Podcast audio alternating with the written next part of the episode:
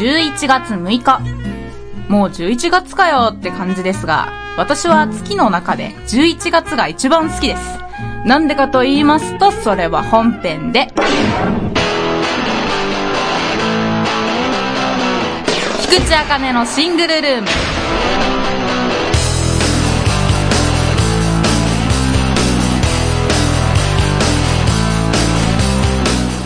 ようこそ、菊池の部屋へ。菊池茜のシングルルーム第15回放送。おはようからお休みまでを見つめる家主の菊池茜です。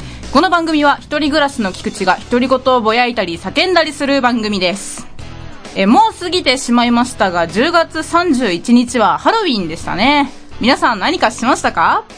私はかぼちゃサラダを食べたぐらいですが、東京では至る所で仮装している方を見かけました。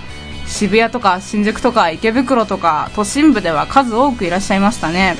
特に女の子がキャッキャウフフしてるのが多かったんですけど今時の仮装はなかなか本格的でして魔女っ子の衣装を着るとかだけじゃないんですよ。すごくリアルな被り物をしてたりあの特殊メイクで血のりとか傷とかを顔につけてる方がいるんですよ。で最近では特殊メイクをしてもらえる美容室もあるんだとかで私が見かけた特殊メイクはその怪我のメイクが大胆すぎてちょっと職務質問されるんじゃねえかっていうレベルだったんですけど、まあ、きっと警察もハロウィンだってこと分かってて多めに見るところもあるんでしょうね。いつからこんなにハロウィンが日本でも浸透したんでしょうか？私もハロウィンにかこつけて騒ぎたかったところです。来年に期待することにします。それでは第15回放送始まります。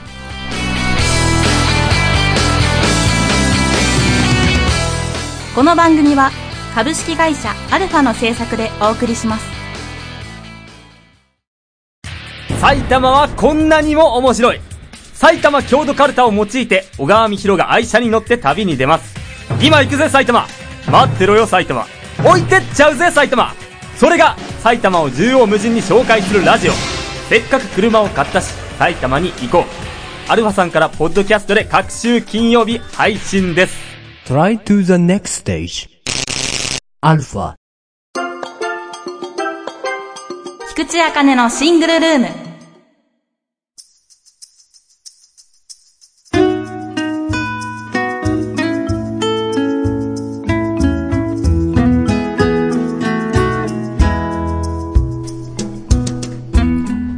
さあ、オープニングで11月が一番好きと言いましたが、その理由を早々に暴露しますと、11月は菊池の誕生月だからです。菊池茜11月10日生まれでございます。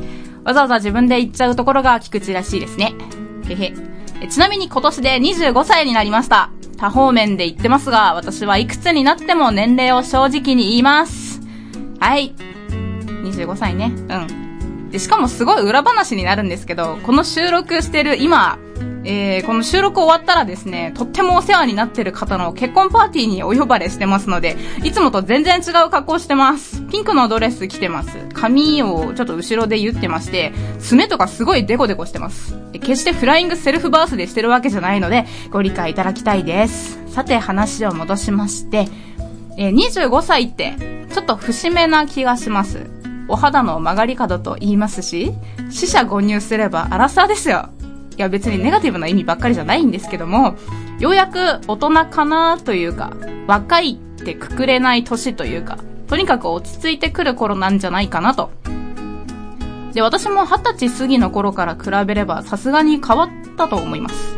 シンプルな服が好きになったし、劇団がきっかけで美容にも気を使うようになったし、野菜が食べられるようになったし、怒る回数が減ったような気がするし、とかいろいろ。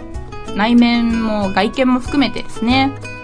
で、25歳になる今、どうなりたいかなと思いました。目標というほどのことでもないんですけど、どうなっていこうかなと。で、最近ちょっと思いますのが、自分はこれはこうあるべきだっていう固定観念みたいなものがあって、そこから少し外れると、いや、違う違うってなる傾向があるんじゃないかなと思いました。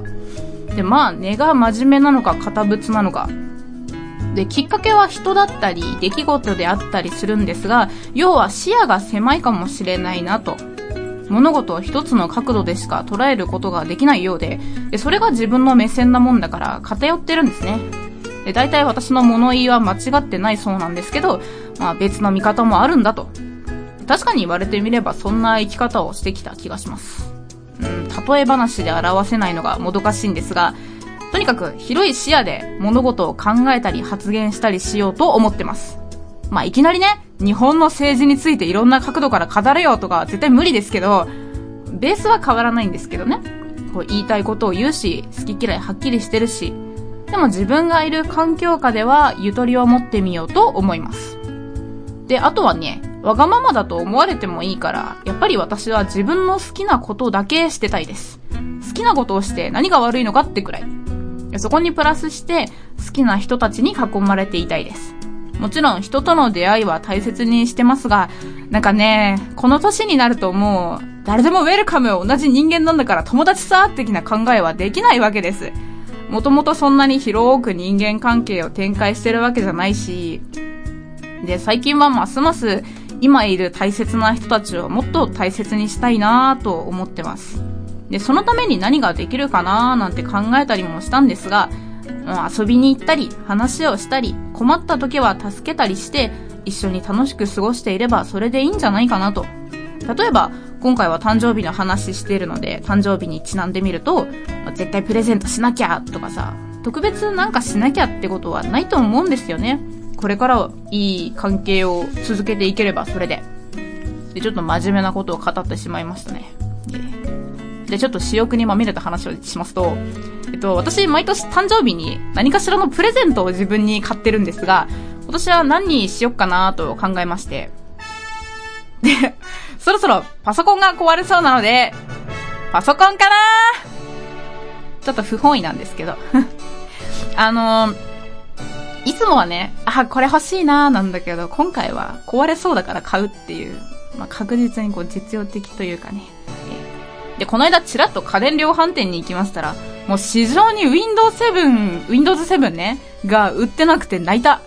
で、8の説明をね、店員さんにしてもらったんですけど、やっぱりあの、ホーム画面が使いづらそうだなーなんて思ったり、で、やっぱり Mac にもかなり惹かれますし、迷い中ですね。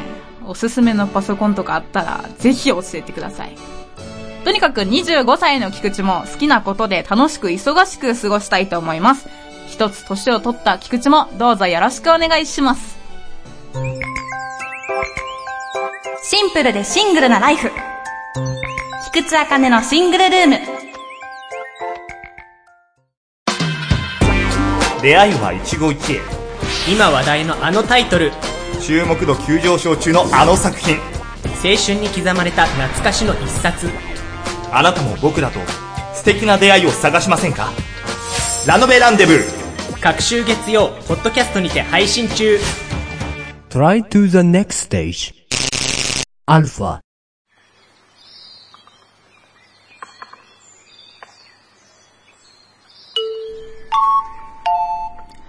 さて、来たる11月中旬から、私が所属する劇団虚言壁は、怪奇公演という名目のもと、旗揚げ公演の物語、赤い爪を再演いたします。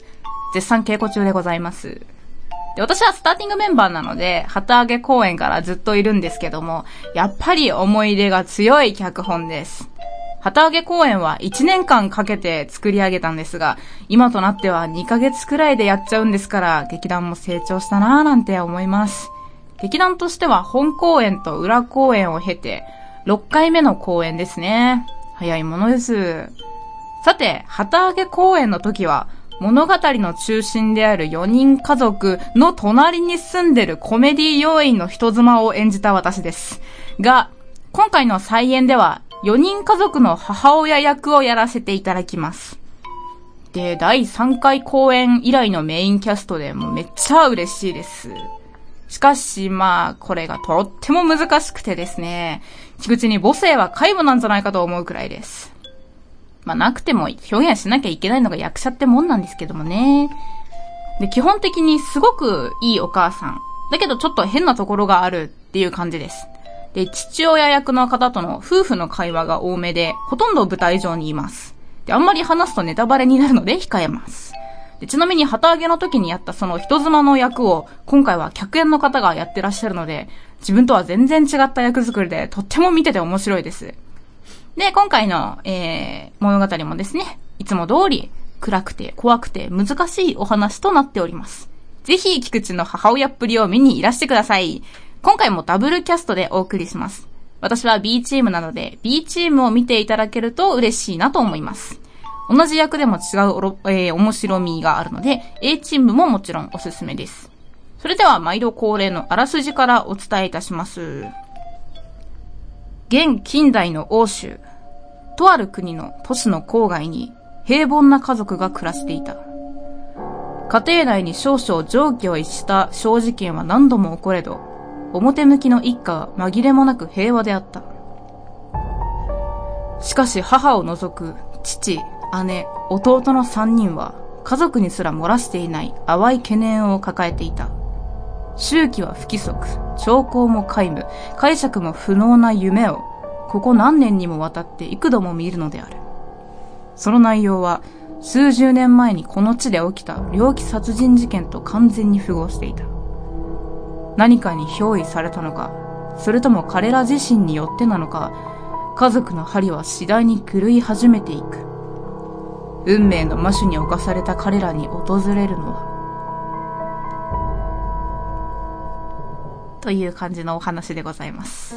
あらすじから難しいんじゃねえかって話なんですけれども。えーと、まあ、4人家族がメインでですね、もちろんネタバもありつつなんですが、ベースはなかなか怖めのお話となっております。ちなみに私は劇団の今までの公演の中でこのお話2番目に好きですね。なのでぜひ見に来てください。続いて、公演情報をお伝えいたします。公演日は2013年11月14日木曜日から17日日曜日まで。えーと、日時の詳細をお伝えしますと、14日木曜日は15時半から A チーム、19時から B チーム、15日金曜日は15時から B チーム、19時から A チーム、16日土曜日は15時から A チーム、19時から B チーム、17日日曜日千秋楽は13時から B チーム、17時から A チーム、計8回公演です。で劇場はライブシアターまほろ、間と書いてまほろと読みます。赤い扉が目印の劇場です。最寄りは JR 蒲田駅東口、えー京急バス50系2番乗り場、大森駅行き、東邦大学前下車徒歩2分、京急線梅屋敷駅から徒歩10分。で、近くにコインパーキングがありますので、お車でも大丈夫です。チケットは前より3000円、当日3500円です。チケットのご予約は、1、劇団メールアドレスにご希望日時、お名前、人数をご連絡いただく。2、劇団ホームページに設置してあるチケット予約フォームからご予約いただく。3、出演者のブログ、SNS などにご連絡いただくの3つがあります。そして、予約時に、えー菊池を見に行きますですとか、私のツイッターに載せている私専用チケット予約フォームからご予約いただくと、500円割引の2500円にいたします。当日急にお越しいただけることになっても、受付にて菊池の名前を出していただければ割引が適用されますよ。そして、公演情報は劇団ホームページに特設ページがありますので、そちらをぜひご覧ください。かっこいい仕上がりの特設ページになってます。あ、あとかっこいいつながりでですね、今回も私がフライヤー作成を担当しました。LINE の子に今までで一番いいと感想を言われてご機嫌でございます。舞台芸術コリッジというサイトで公演情報を載せてるんですが、そのフライヤーの画像をアップロードする予定なので、ぜひ見てみてください。劇場にお越しいただければお手に取れますけどもね。で、公演についてのすべてのお問い合わせは、g. 虚言癖、アットマーク、gmail.com へどうぞ。それではどうぞよろしくお願いいたします。おはようからお休みまで。菊池茜のシングルルーム。な恋愛は大人の人生を変えるロミレー泉のゼロ学恋愛ホスピタル運命分析学による5分間の恋愛トーク恋人夫婦片思い募集中の方どんどん楽しい恋をしてくださいね。ロミレーがお手伝いします。人生楽しく生きましょう。各週日曜日、ポッドキャストで配信中。Try to the next stage. Alpha.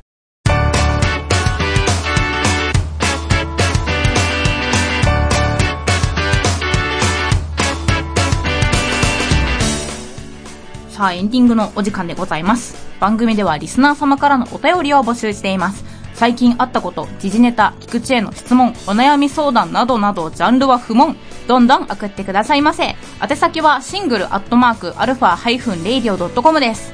アメブロでソルファ3という名前のブログやってます。ひらがなで菊池あかねと Google 検索すると出てきます。ツイッターは AK アンダーバー R002 フォロー welcome。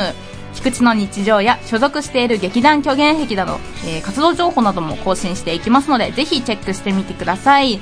そして、ぜひとも我らが劇団虚言癖の公演、赤い爪、どうぞよろしくお願いいたします。それでは、家主の菊池茜でした。また遊びに来てね。